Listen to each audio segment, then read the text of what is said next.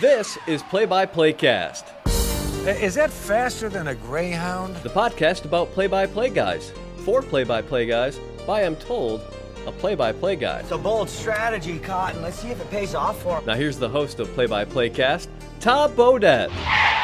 Wait, the Motel 6 guy? Mm, we'll leave the light on for you. No, Joel Godet. Joe Godet. Joel. Joel. Joel? Joel with an L. Okay, here's your host, Joel Godet. Don't worry, nobody's listening anyway. Mike, Mike, Mike, Mike. Guess what day it is? I feel like the camel. Or, I don't even remember. Is that a Geico commercial? Guess what day it is? Not really day. Guess what season it is? It is football season. Ball State football officially opened up camp yesterday. I know NFL camps have been open for I don't know how long NFL camps have been open. They've been open, different world, kind of kind of in our own little universe sometimes. But uh, Ball State football camp opened up yesterday, and uh, I, I don't know how many days until the season starts, but it's about three weeks, three and a half weeks. September second. Can do the math in there. I don't know how many days August has, otherwise it'd be easier. So we're off to a rousing start. Welcome back into Play by Playcast, everybody. As promised, football talk for the next couple of weeks, actually. And I'm really excited for our first guest to kick off our football season countdown, I guess you could say, here on Play by Play Cast. Uh, Bob Socci is the voice of the New England Patriots. He has been uber fortunate uh, in his time with the Patriots, having already been to uh, a Super Bowl, calling a Super Bowl championship. He has been to the AFC title game a couple of other times. Things have gone well, relatively speaking. You know, some people may have deflated some footballs. They may not have deflated some footballs. We really don't know. I don't know if we ever will. He wasn't involved in that, but he got to be in the storm around it. Uh, we don't get into that here on the podcast. But uh, needless to say, Bob's gotten to cover a lot of really cool things, a lot of really cool people, and uh, let's be honest, he's in the NFL. They could go 0 and 16. It would probably still be pretty cool. Uh, and Bob is a really good broadcaster, and more importantly, a really good guy. Bob and I have known each other since I was a uh, a young buck, as if I'm not still. My first job out of college in the International League when I was like the number eight broadcaster for the Buffalo Bisons, and he was with the Norfolk Tides. Uh, Bob and I had a chance to talk for a long time, actually, uh, in a dugout. I think it was in Norfolk. We were just talking in the dugout for like an hour before the game, uh, and Bob has been uh, really good to me since then. So thrilled we can get Bob Socci here on the podcast, and I'm actually uh, excited about this discussion. This is a, a conversation that went in a lot of different ways, and I think because of that, uh, it should be very interesting to all of you as well. But as we uh, often start off with these podcasts, uh, we dive right into the cliff notes of the career. It's not the sexiest title, but it kind of has an alliteration to it. Cliff Notes of the Career. That's where we'll start uh, with Bob Socci. And uh, Bob, I know it's been a long road, but give us the Cliff Notes uh, that got you to being the voice of the New England Patriots. well, the cliff notes are pretty thick. Let me tell you, Joel. Um, I'm not sure how long you allow for on this podcast. it's a podcast. We can go all day. well, we may be here all day, so so so buckle up. Uh, you know, it, for me, it goes back to like I'm sure most broadcasters, if not all, that you've had on your podcast or, or that we all encounter in our careers, to being a young kid dreaming of being an announcer. Uh, yeah, I, I certainly had my visions of someday playing in the major leagues, but uh, the reality quickly set in for me uh, in, in my baseball career. But even as I was playing and pursuing that major league dream as a little leaguer back in central New York in the town of Auburn, New York, I was uh, cutting my teeth, honestly, behind a microphone. Uh, I had an opportunity, thanks to some really wonderful people that took an interest in me and, and what they thought was a gift, even at the age of 11 or 12, uh, to pull double duty. I would play a little league baseball game at six o'clock, and I was fortunate enough to be at a league that had a really wonderful facility, which included a press box and stadium lights and a PA system. So there were double headers, and if I played a six o'clock game, I would stick around in my uniform and go up to the press box. And every now and then, the PA announcer would let me announce a batter or two, and eventually, you know, that experience uh, was parlayed into more regular work behind the microphone as a 12 year old, and uh, you know, thereafter, uh, you know, I had that that itch that I continued to scratch, and you know, practiced in the basement of our house, and went to games, and silently inside my head to an audience of one, uh, tried to describe what I was seeing uh, while, while being a fan in the stands, and went to the University of Dayton uh, in, in a broadcasting pursuit. I had uh, considered Syracuse University, which of course has an outstanding program, which you know firsthand, and ultimately decided on the University of Dayton, which allowed me a wonderful opportunity because I had an internship for my last couple of years with the Cincinnati Reds, and as a member of their publicity office, had a chance to go down to an open booth at Riverfront Stadium, which you'll recall was a multi-sport stadium. So you have the baseball broadcast booth situated behind home plate, and then what would be the Bengals radio booth or the visiting NFL booth uh, for the football season was located down the first base line. And usually one of those booths was empty when the Reds were at home. So I would have my assignments in the press box, but my boss was kind enough to allow me to walk down the hall, take a tape recorder with me, and practice play by play for a couple of innings. Eventually, uh, that led to a, an audition tape of sorts and an opportunity with the Rochester Red Wings. I got my foot in the door with the Red Wings because of that publicity experience and, and sports information experience as well at the University of Dayton. I was doing a lot of work that you know, graduate assistants or even full time sports information uh, directors would do while being a, a college undergrad, and, and it gave me an opportunity to, again, parlay some of those skills into a chance to get on the air. I was uh, pretty fluent in uh, publication design and, and, was a good writer. So the Red Wings needed a director of communications, someone to handle P- PR and, and, design their program and, and also help sell advertising. And it just so happened that when I got that opportunity in Rochester, New York at the AAA baseball level, there was also a need uh, my first year for someone to help call play-by-play of home games. Josh Lewin was the regular announcer, and of course, he's gone on to wonderful things in his career. Currently with the New York Mets, San Diego Chargers, and, and a lot of network assignments as well. Uh, but Josh was the primary announcer, and I was lucky enough that uh, someone who I had a had in the decision heard my cassette from the Cincinnati Reds days as a publicity assistant, calling games into a tape recorder, and said, "You know, the minor leagues is is, is a classroom, and, and we're going to allow you to do a few innings, help Josh out, and make mistakes and learn from those mistakes, and you know do your other job. And and uh, and that other job involved a lot of different hats, of course. But as the director of communications, so to speak, I became a, a minor league baseball broadcaster at the AAA level, and had a chance to, on my first assignment to call a home run by Mo Vaughn off Mike Mussina. That's right, I called him Maurice Vaughn, and uh, I invoked the Ralph Kiner home run call of going, going, gone, goodbye. Well, fast forwarding, that led to an opportunity in Peoria, Illinois to call minor league baseball, which led to another minor league baseball job on the Eastern Shore of Maryland with Delmarva Shorebirds. At that time, I also got my foot in the door at the U.S. Naval Academy. Interestingly enough, by then, Josh, Josh Lewin, had moved on to Baltimore as a sports talk host uh, for WBAL radio and was doing Navy basketball. So I got this baseball job on the Eastern Shore of Maryland with a Class A affiliate of the then Expos and later the Orioles. Josh was working in Baltimore and calling Navy basketball, and he gets his big opportunity with the Chicago Cubs on WGN, which means Navy needs to fill in. I'm hired for that role. I broadcast, I think, seven or eight basketball games, and they asked me to come back the following year and do college football. And uh, I did that for 16 years at the Naval Academy. And throughout that period, took uh, various minor league baseball play-by-play jobs from Delmarva to Frederick. Eventually moved up to AAA. But along the way, I approached broadcasters that I admired and respected, uh, people in the business who were well established, and asked them for their candid criticism. One of those individuals was kind enough uh, to not only like my tape and give me his honest feedback with a lot of encouragement accompanying it, but he took it to his bosses. And many years later, uh, those individuals played a role in the launch of the All Sports FM station in Boston, 985 The Sports Hub. And I called Navy football for 16 years. And at the time uh, that uh, you know my tenure was around the 11 or, or 12 year mark, I met my now wife, who happened to be from Boston area. We got engaged.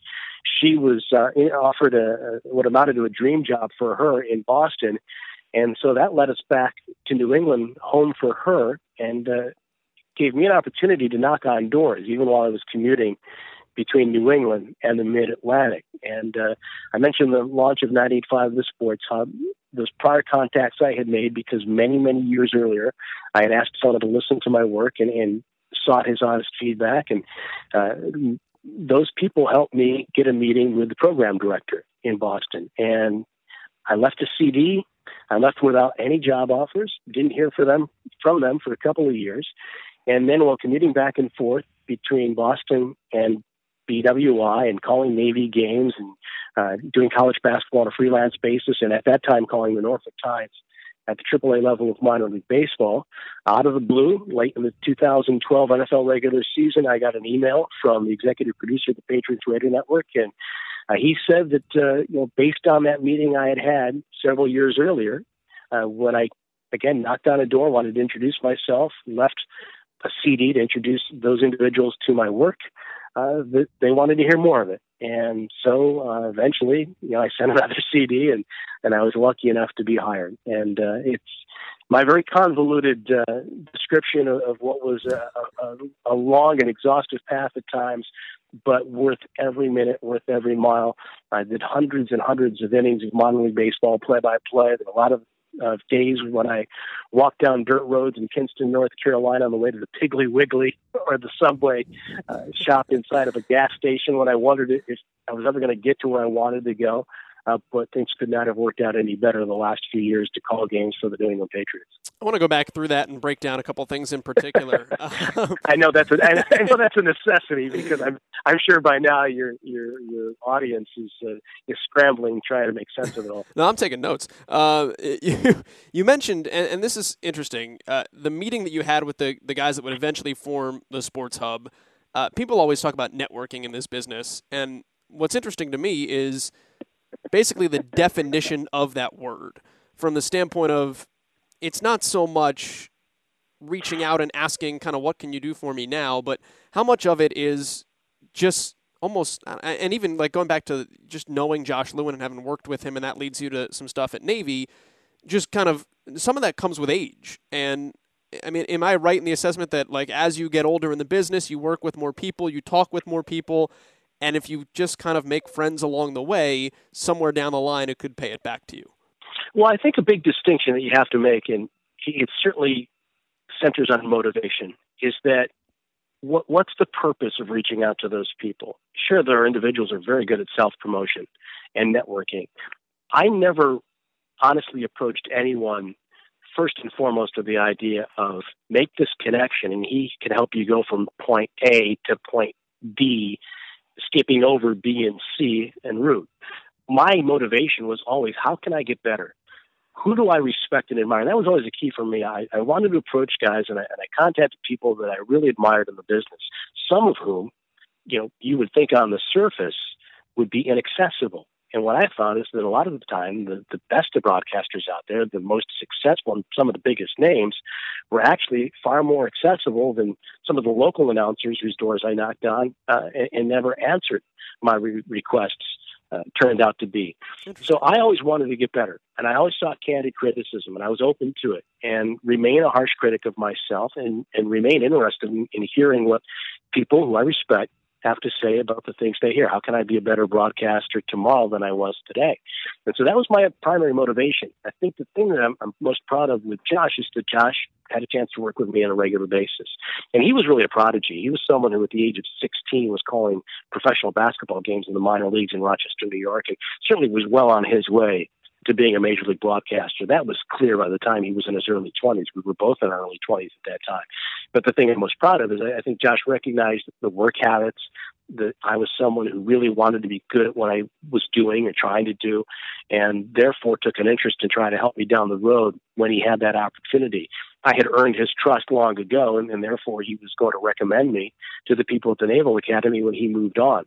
A piece of advice I had gotten many years uh, prior to that uh, was from a broadcaster who, who now calls the Chicago Bulls, Chuck Swirsky, who was so wonderful to me. And I can't say this enough. So many people in our business took time not only to listen to my work, but to spend time with me and to get to know me as a person and, and try to help me. And, and I can't thank those individuals enough and, and hopefully try to pay it forward in my role today. But one of the things that Chuck told me when I was coming out of college is that the biggest mistake young people make is that they lose contact with the people who are part of their network as they move on to the business.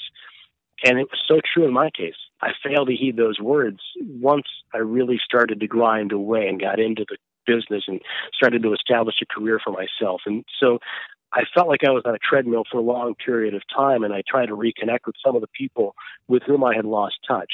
But the best way that I found to do that and also to welcome others into my network was to reach out again with altruistic motivation to find a way to be better and ask them to, to point out the flaws in my delivery, uh, the mistakes that they heard on the air, uh, to give me their honest, constructive criticism. And, and that's to, to this day my approach uh, still when I talk to other people in our business, uh, some of our peers who do what we do.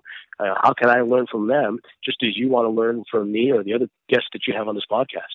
I, I mean, I've probably, uh, definitely, rightly been accused of the same thing. Uh, how hard is or was that for you when you first started to say, I have to do a better job of staying in touch with people? Well, there's certain characteristics of everyone's personality. Some are really gifted in, in terms of being able to do that and, not impose on another person. Uh, another broadcaster uh, gave me a, a, piece of advice along those lines, and he said, you know, you be persistent, but be politely persistent, and, and that fit my personality. I couldn't do what what, what other people in, in, our business that I've been around, or any business for that matter, uh, might be able to do. I had to be true to myself, and frankly, you know, I'm somebody who's along the way doubted you know, uh, at times whether you know I could ultimately get to where I wanted to go. And oftentimes when I reached out to people seeking their honest criticism, you know, they changed that attitude. They gave me the, the, the encouragement and confidence that I could do it. Uh, so from from my standpoint, it, you know, it wasn't easy, but uh, you know, again, I, I I did it in a way that was true to my personality, I think, and and and, and who I am, who I wanted to be. I didn't want to be someone who was a self promoter. I, I try to stay humble, and believe me, there are reasons every day for the audience to keep me humble. Yeah, in, in in what I do on a week in week out basis uh, for the Pats. So, you know, I'm, I'm somebody that uh, you know still goes into the booth wanted to prove myself, wanted to get better, and and that's never changed. Did being in AAA right out of I mean 1990, 91, 92 that that time frame did that help in some sense that it, it gave you a certain exposure uh, to a certain level of baseball and certainly a certain level of broadcaster at a very young age. Um, does that maybe help in your development along the way? In some ways, I would say, yeah. You, you certainly are watching guys that are very close to the major leagues or have been in the major leagues with extensive experience at that level. You're around broadcasters who are on the cusp of the big leagues themselves. Uh, even though I was really a long way from from being uh, where so many of uh, my counterparts in the IL were at that time. I, I think the more important thing, though, was taking a step back and, and doing it on an everyday basis. I've all long believed this that you know one of the greatest teachers in our profession, as well as in life, from my experience, for me personally, was going through that grind of a minor league baseball season, particularly at the lower levels, where the travel is, is arduous, uh, where the schedule is unrelenting, and, and, and calling that game uh, you know, in the middle of a week after a long road trip on the bus, uh, when you have had little sleep, before a small crowd on a hot, humid day in the southeast or wherever it might have been, and, and finding a way to get through it. Some of the proudest moments I had in my broadcasting career have been some of my worst broadcasts because I knew the circumstances weren't weren't easy to overcome. Uh, you know, and and that's not to say that you know there were sacrifices in any way, but yeah, I think you really learn. Okay, you you deal with technical glitches on a regular basis. You learn to, to interview people and to talk to uh, individuals, especially at that stage, because you know it was really the early days of internet availability. Uh, when we're talking about the mid 90s, for example, when I was in Peoria, Illinois. So you really, you know, you had to go through the Baseball America magazines when they came and and, and, and cut out clippings and or buy local newspapers and, and uh, try to get as much information in that sense because you didn't have the online access and you had to talk to a lot of people and learn about the backgrounds of players and coaches and managers. Uh, oftentimes in, in the Class A ranks, especially back then, you know, these guys were completely unknown to you. So it gave me a lot of uh, great experience in terms of the legwork and the fundamentals of broadcasting, but also, like I said, from the standpoint of you know carrying on and trying to get the job done uh, and, and, do the best that you can uh, under whatever the circumstances that I think have continued to help throughout my career. I want to ask you about the the family side of things as well, if that's okay with you, um, because I know you, you moved to Boston in 2008, but you were still very much the voice of the Norfolk Tides during that. You're still doing stuff with Navy during all of that. Um, and I'm not at that point in my life yet. I'm 29 and still single, but I'm sure there are a lot of people out there that uh, balance work life, home life. And I mean, God willing, I get to that point in my life at some point in the near future. Uh, but how did how do you balance all that as a professional um, with commuting, traveling, and, and I mean, honestly, just working somewhere different than your family?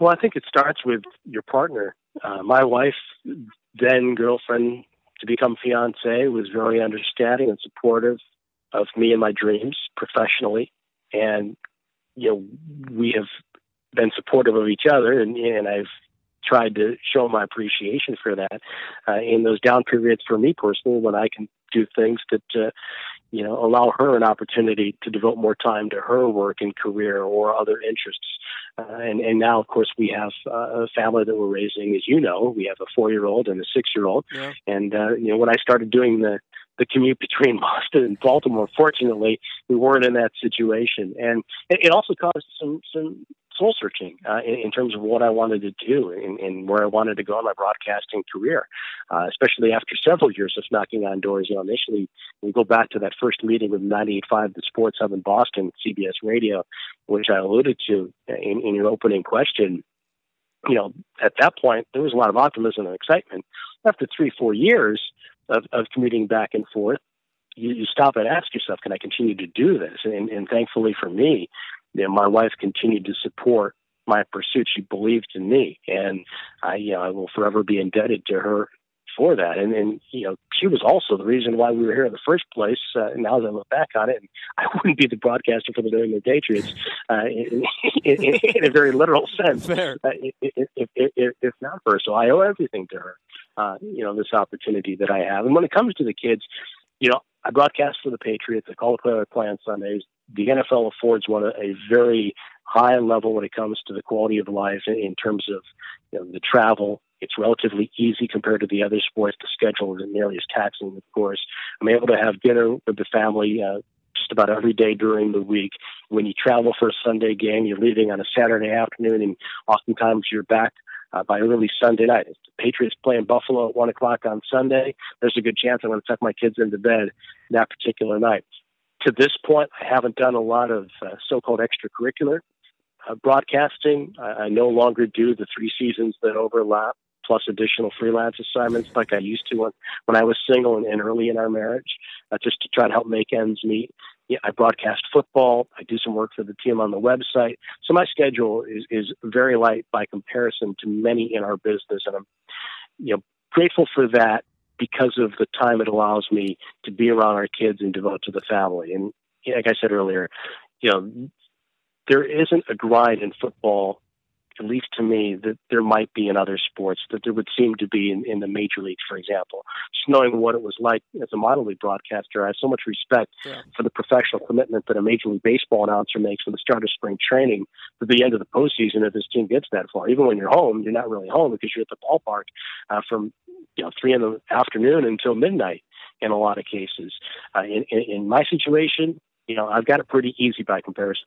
What were those days like when you doubted? Um, and how do you how do you fight through that? Just as a as a professional to keep saying, I believe in myself. I'm getting reassurance from people that I'm doing the right things. I need to keep putting one foot in front of the other and hope that that day truly does come. That's a great question, and I think that in my case, there were a couple of different things. You know, I kept a notebook, and I still have it, collecting articles on broadcasters that I admired, the notes that they sent me or emails eventually that I got from broadcasters with their critiques. I kept them, I highlighted passages, taped them into the notebook. And I would oftentimes go back to it simply for encouragement or confidence. Even if someone was very critical, there might have been a line or two where he said, "Well, I still think you could do this," and well, that was very important for me. You asked me as well about my situation at home and, and maintaining a balance and, and, how important that was. Uh, and I think this, that's another thing that I really need to stress with relation to confidence and getting to this point.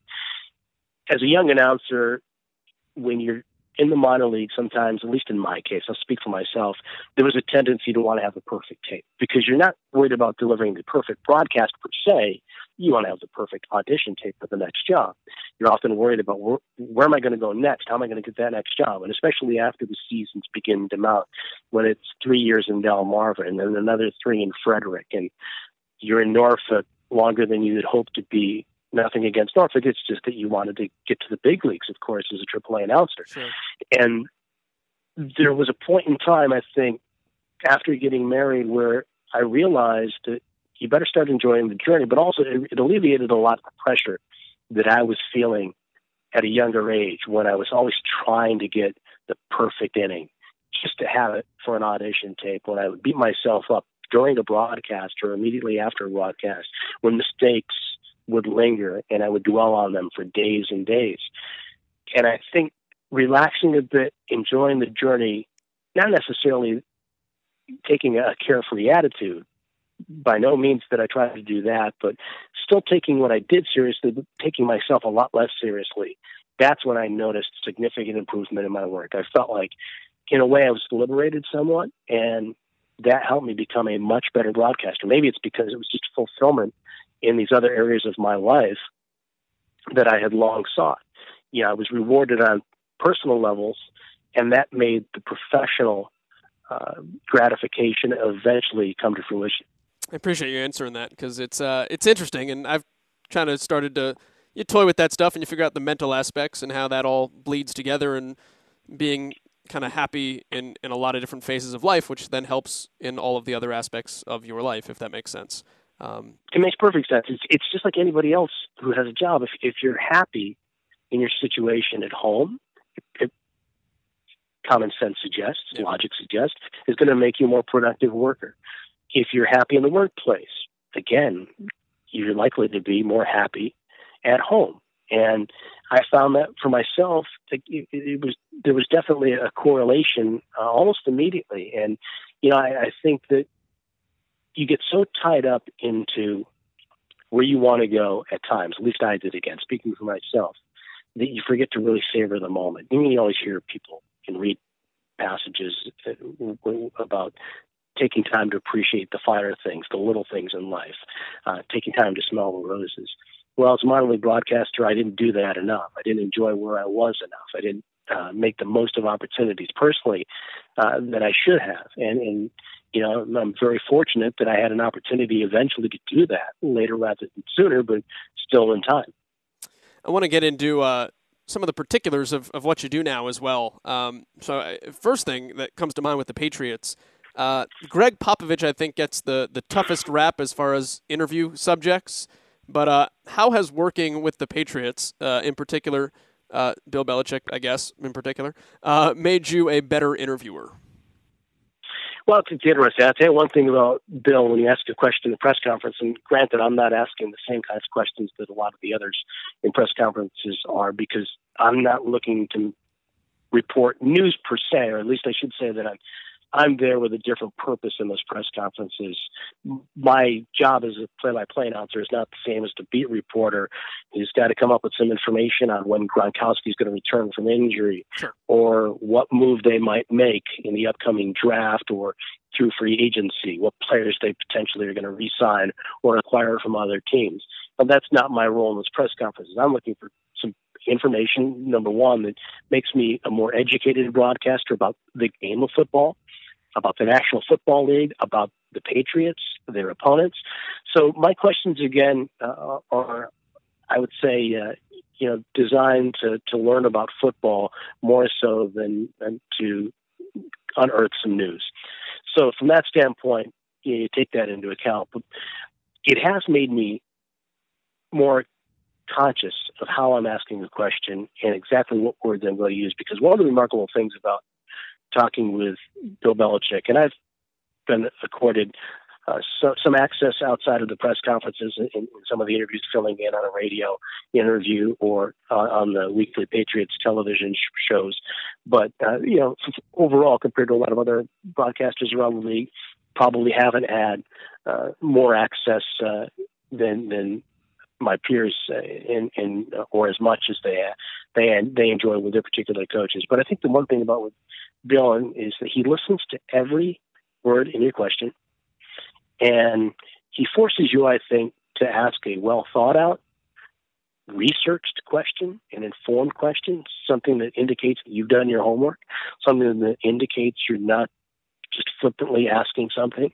Um, he he's really uh, I, I think uh, a, a guy that uh, helps you to raise the bar, so to speak, in that regard as, as an announcer. Now, again, uh, you you hear, and I'm sure you see a lot of the clips that are on TV, and at the same time, uh, in, in, from my standpoint, in those press conferences, what most of the audience doesn't hear or see are those moments when you ask Bill one of those questions about football strategy or something related to the history of the game or something even related not necessarily to personnel but the use of personnel. And for 10 15 minutes you are then taken from a seat in a press conference to a seat in a lecture hall listening to a discourse from a professor you know on advanced football 301 it, it really can be like that especially you know on fridays during the season when the play game plan uh, is is put to bed and, and, and Belichick's a little more relaxed. But uh, it's been a fascinating experience and, and, a very important one, I think, for me to go through and in helping me to be a better broadcaster. I've heard, uh, obviously, a, a, bunch of your work because we've known each other for several years now. But I think probably most people know you uh, outside of New England by the the Malcolm Butler call, probably first and foremost. Uh, and there was a quote that I found that you had in an article uh, completely completely unrelated. But it was uh, the best calls are born from the emotion of the moment. Um, and I just kind of wanted to pick your brain a little bit about your approach. And I, I'm 29 and clearly not there yet. So I feel like if I was in that situation, I probably would have lost my head a li- little bit. Uh, how do you how do you get yourself into a situation where that happens?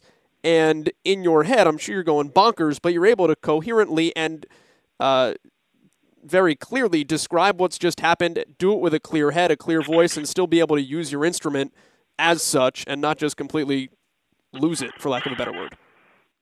Well, I think a couple of different things about that experience. Number one, and it goes back to, again, the roots uh, and the path to get to that point. Uh, you may be calling Western Michigan and Ball State on a Saturday, and I may be calling the Patriots and the Denver Broncos or the Patriots and the Seattle Seahawks, as it were, in Super Bowl 49, you know, on a Sunday in February. But we're both trying to accomplish the same thing. That game between Ball State and a MAC rival is every bit as important to you and your audience as the game I'm calling. Now, it may not have the same national or even international ramifications of the Super Bowl, but it's still, in that context, when you're calling it, every bit as important to you as the game I'm calling. And I thought back before the Super Bowl to all those different experiences in my broadcasting career. I always approached those assignments, wherever it was, as if they were like network or big league broadcast opportunities. And I put a lot of pressure on myself in those moments. And so I think that helped me relax a little bit when the Super Bowl came around and I, and I was at the mic for that game because I thought to myself, you know, when I called Navy versus Notre Dame in 2007, and Navy ended a 43 game series losing streak in triple overtime, at that moment, and in the emotion of that moment, it was every bit as important to, to me and, and the audience as anything I would call the Super Bowl. And I took that approach, and I think it helped me manage emotions and also the nervousness of, of calling a Super Bowl, especially as the game waned on at the same time, your instincts take over as a broadcaster. All those innings of play-by-play, all those quarters and series of play-by-play prepare you for the next opportunity. And I think that experience helped me focus on the nuts and bolts.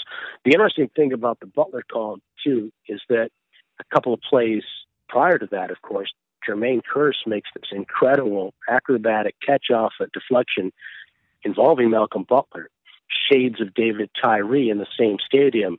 In Super Bowl 42. And I was a bit unnerved on that particular call because number one, obviously the Seahawks are now in a position where they're going to likely win the game.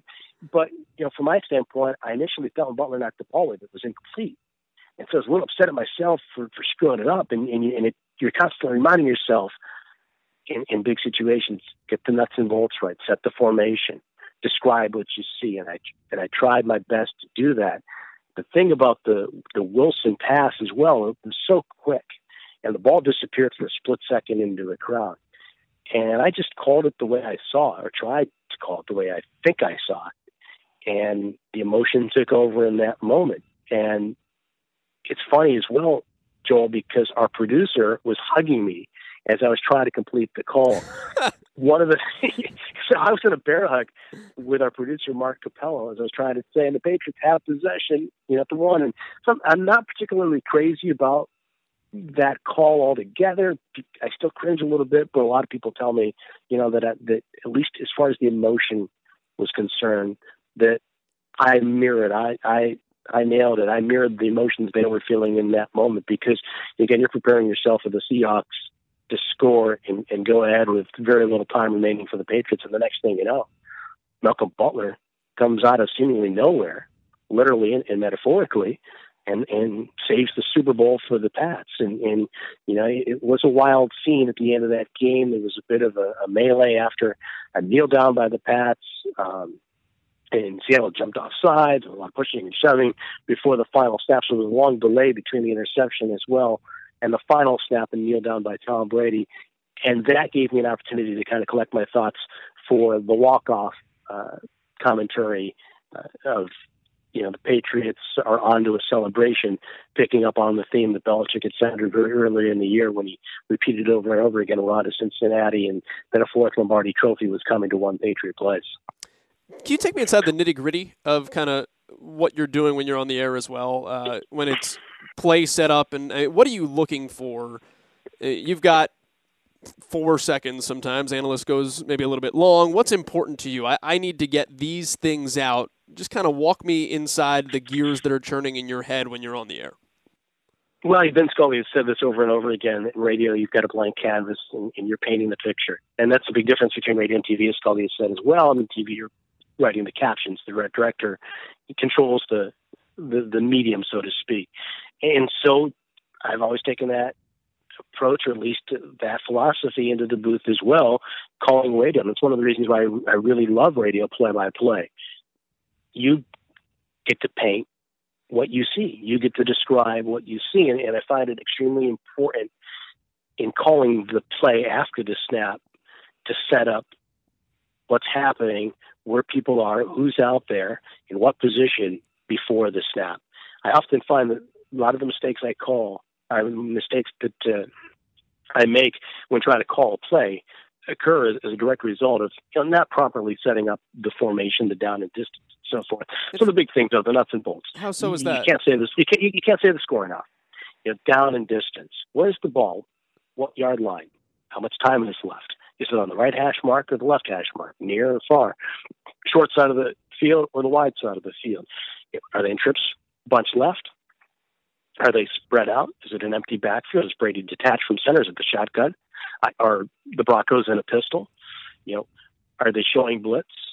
Are they man to man, or are they uh, in nickel package defensively? All those different things. So, as soon as my analyst, my partner Scott Zolak, uh, completes his thought, and Scott is a very emotional announcer, and, and at the same time, uh, in, in being a very passionate uh, patriot of the past, somebody who was a quarterback for the Pats and been a part of this organization and this marketplace for a long time. And at the same time, you know, sees the game with the eyes of a quarterback and, and does a great job in analyzing things. You know, his style is, is very different than his predecessor, Gino Cappelletti, who was more staid and subdued. And in my case with Zoe, I think we really complement each other a great deal. You know, he's powerful. He's uh, rambunctious, uh, somewhat bombastic on the air, but does a great job of analyzing. So I try to give him as much space as possible.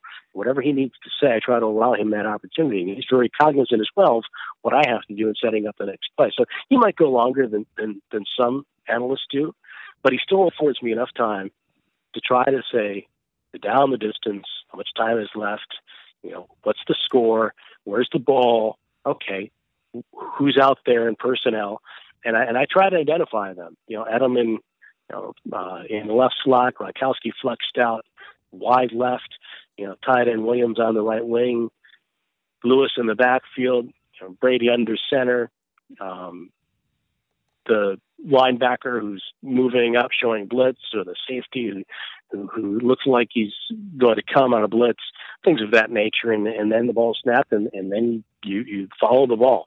Uh, you know, Ted Robinson, a longtime broadcaster, told me one time that you know he got a great piece of advice uh, early in his career. Never take your eyes off the ball. It's it's a simple philosophy, but you know, I figure if it serves a guy like that as well as it has, then you know, it, it's certainly a great piece of advice to keep in mind in my own case.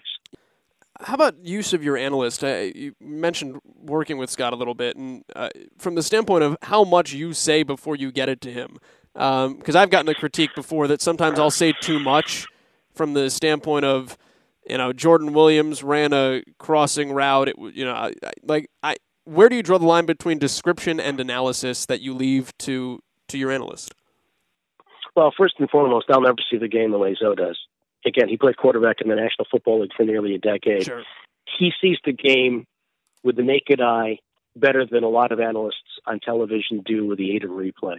It's pretty uncanny and I try not to delve into his world uh, too often. Uh, in my case, my job is to call the play. Again, as I said earlier, set the stage for the play. Stick with the nuts and bolts if you can. And, and uh, frankly, there are times when that's a real challenge, especially when the Patriots go up tempo and, and operate out of the no huddle.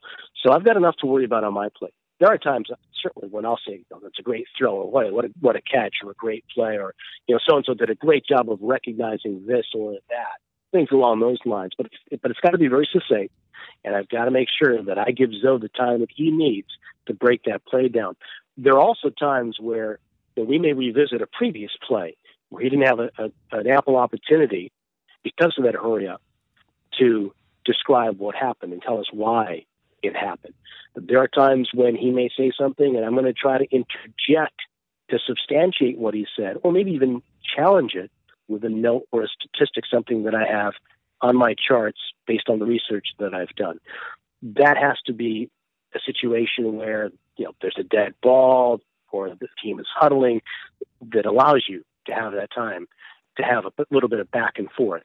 But uh, yeah, I think the key between Zoe and I is that one we generally like working with each other.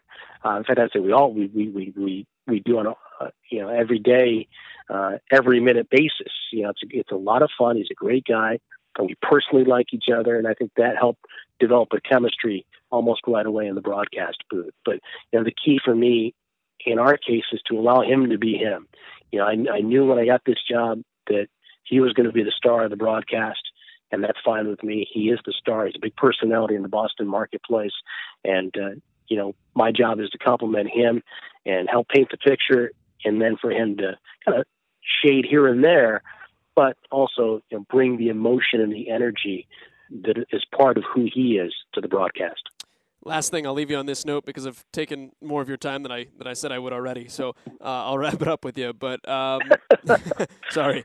I think I've taken more of your time. No, no, no. Your no. audience can tell. No, you're fine. I'm, no, I'm very long-winded. This is great. Um, how do you prep when you sit down? When do you sit down? And like, what what is your week? Uh, say it's game. I don't know. Week three of the season. You just played on Sunday. You got home Sunday night. You tucked your kids in. Uh, it's now Sunday night how does your week begin? Well, in this case, week three for the Patriots will be uh, involving a Thursday night game, so that's a little bit shorter. Okay, so week, uh, let's not a, typical week in the NFL. Let's not let's, pick week four or five. So let's go to like six. that sounds good to me, yeah. especially because Tom Brady yeah. presumably will be the quarterback in week six. Uh, you know, it, it, it, you you start with the game that was just played. You go to the press conferences if you can, or into the locker room, maybe hear some of the interviews you scan the box score, you try to digest as much of it as you can. You go back through your own recollection and, and pick out significant moments, turning points, listen to the post game analysis either on our station and or the networks, etc. Uh, get the kids to bed, hopefully in time to enjoy most of the Sunday night game at that point in time. Get on the computer, start to read the game stories that are going online uh, from both the Patriots game as well as the next opponent. Uh, begin collecting the information that I'm going to need in the week ahead to build my spotter charts and, and to, to fill in all of my little boxes with the various biographical notes and stats on the players on each team's depth chart.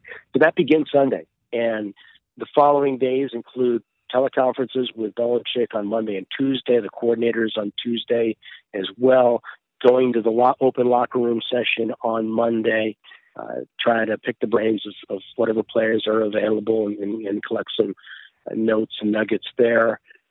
Starting to really dig into the next week's opponent, whether that's watching the television broadcast of their previous game or two and I often spend a lot of time on the iPad doing that.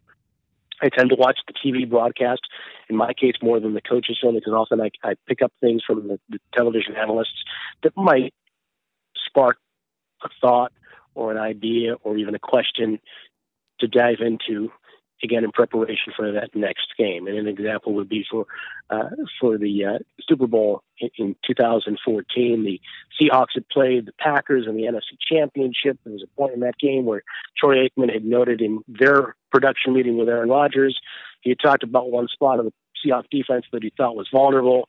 And so as the Super Bowl took shape and the Patriots were enjoying a lot of success by taking advantage of that same vulnerability I was able to relate what Rodgers had done with what Brady and the Patriots were doing at that point in the game because I had watched the television broadcast over and over again in the NFC Championship, just as an example. So you, you do you know you do a lot of your video work early in the week as well as just collecting as much information as possible. And honestly, Joel, one of the challenges in the NFL is that there's so much information; it's easy to get overwhelmed. Yeah. And you know, as the week goes on, you know, continue to come to the press conferences, coach and quarterback on Wednesday. In the case of the Patriots, the open locker room sessions were for 45 minutes. You know, it's have Adam guys, players are at their lockers. Uh, again, sometimes so there's a lot of players, but other times, depending on how the previous Sunday went, there might only be a handful of players. But getting as much out of that as you can, uh, while at the same time doing other responsibilities that I have uh, with the aforementioned Patriots website job. So as the week goes on, you build your spotter boards on the computer, print them out, tape them up, watch more video at, toward the end of the week, listen to the analysis of, the, of people you, you, you trust, read different things uh, that, that, you know, cross the wire or on the internet, around the league, try to have a knowledge of the league as a whole. But of course, you really bear down and immerse yourself in the next game that you have to call. And then uh, try to have a, a good night's rest for sure. Uh, the night before the game, and uh, you know, then uh, go through your steps of preparation on game day. In my case, I'll, I'll take out the highlighters, try to find a, a quiet spot, put the iPad on again. Thanks to the NFL Rewind app or Game Pass app, you know, put the opponent on and, and just kind of look at the, the TV in my chart. Look at the TV in my chart. Highlight different notes with each player. So again, I can familiarize myself with who they are without relying on checking the number when I watch a play. I see, you know, I see play on television and I, I pick up certain characteristics of players, and, and it can quickly relay, okay, that's so and so, that's the other guy, you know, that's him over there who made that play. And by the time I call the game, you know, I, I can look out on the field, and I don't necessarily need to know, oh, that's number 99, that's so and so, that's number 56, that's so and so. I've watched them on video just before that. I've refreshed my memory of that opponent. I've looked at my chart. I've highlighted some of the important stats, and other fresh in my mind, and, and allow for easier recall when I when I get in the booth and call the game. I think one of the amazing things there is like uh, the the information on uh, on this level is very manageable, but like we'll play Texas A and M. And I'm always of the ilk that I try to read and watch everything, and it was a disaster last year. Like I was up until like two in the morning every day of the week. I was like, "When does it end?" Uh, so I can't even imagine what it's like at, at that level it's you know it's important too. I mean, and, and I've heard broadcasters say this for for years. It's it's not only collecting the information, but knowing when and how to use it. Yeah. You know, hopefully, I'm someone who's always taken great pride in preparation. I'm, it's it's not laborious. I, I love to do it, and it's always been something. Maybe going back to that sports information or media relations background that I had at the very start of my professional career, that you know I've I've been experienced in, and, and like I said earlier, have enjoyed a great deal. So I probably over prepare in a lot of respects, but hopefully I underuse a lot of that information. And, and, and thankfully, I'm, I'm with a team that you know, plays a lot of exciting games and, and wins a lot of games. And, and therefore, you know, you, you rarely find yourself in a situation where you're trying to fill a lot of time in a blowout. Even if the Patriots are ahead by a resounding margin, well, maybe there might be a little more banter between Zoe and I, uh, and Zoe and me. And, uh, you know, in, in a case of, you know, the minor league baseball season, for example, relating my past to the present, you know, there were a lot of times when I really had to force things on the air because I just had to fill as much time as possible. You're working by yourself for nine innings in a three and a half hour walkathon. well, I don't have to do that calling the Patriots, and it's very important to know when information is pertinent and how to relay that information. Somebody gave me a piece of advice, a broadcaster that you know, I've admired for a long time, who said that yeah, you, you've got to make sure you give those those nuggets, that information, in small morsels so the audience can digest it and absorb it. And that was Gary Cohen, the outstanding broadcaster for the New York Mets and an early mentor, and and, and the guy that I had earlier referenced uh, uh, when I said that I'd given a cassette to someone whose willingness and, and uh, you know help and encouragement ultimately helped open the door for me with with people that would be involved in the decision to hire the next Patriots announcer for CBS Radio in Boston. But you know, again, that was born out of reaching out to someone simply to the motivation of how can I get better at this? I, I, I love what you do. I want to do what you do where you do it. How can I ultimately get to that point? And, and that was back in 2000, 2001. And little did I know then that in 2013, you know, finally that early conversation or two would lead to the opportunity of a lifetime. Bob, where can people find you? Um, I mean, obviously for live games, uh, they, there's all the NFL outlets, but uh, the Patriots website, and I, I, guess you do some stuff with the Hub as well. Uh, how can people uh, hear Bob Socci? Uh, Patriots.com, as far as the website goes for the team, of course. Uh, 985, the Sports Hub, I believe it is uh, boston.cbslocal.com and uh, 95 uh, as well streams you know through radio.com and uh, iTunes Radio and uh, on Twitter it's at Bob Socci and that's S O C C I. That is the voice of the New England Patriots, Bob Socci, joining us here on Play by Playcast. Uh, many thanks, as always, to Bob for doing this. Uh, by far the longest interview we've had on Play by Playcast. The actual audio of that was over an hour. Uh, I know we cut it down to 48 minutes. I didn't do a whole lot of chopping there. You got pretty much all of it. But uh, many thanks and more than generous with his time. A lot of topics covered there. I know we dove into prep and we dove into the mechanics of setting up plays and voice control and uh, family life and, and trying to be an actual human being uh, sometimes in this industry and balancing all those different things. Uh, again, one of my favorite conversations that we've had uh, to this point here on Play by Playcast. Uh, if you enjoyed it, let us know. You can hit us up on Twitter at Joel Godet or use the hashtag PXPcast and uh, share your comments, questions, concerns. If you like the podcast, you can rate it on iTunes. That is always helpful and appreciated.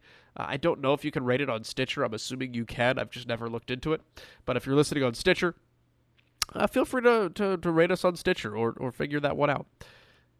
Yeah. Uh, if you uh, have not subscribed, also subscribe. If you just download the podcast every week, great. But click subscribe. That helps us out too. Uh, lets iTunes know that people are listening, which is always good for a couple parties involved. Uh, anyway, more football coming up next week. More NFL football and actually college football coming up on next week's podcast. I kind of gave away maybe who it is next week NFL and college football actually a broad swath of people, but it kind of narrows it down a little bit. Uh, I think you'll enjoy next week's guest uh, as much as you did, uh, hopefully, Bob Socci here today as well. They're playing the music though, so that's my cue to get up on out of here. We will talk to you next week here on Play by Play Cast. Happy fall training camps to all you football voices out there, and uh, best of luck in your football preparations. Till next week, see you. And that will do it from St. Louis, where the score is inconclusive.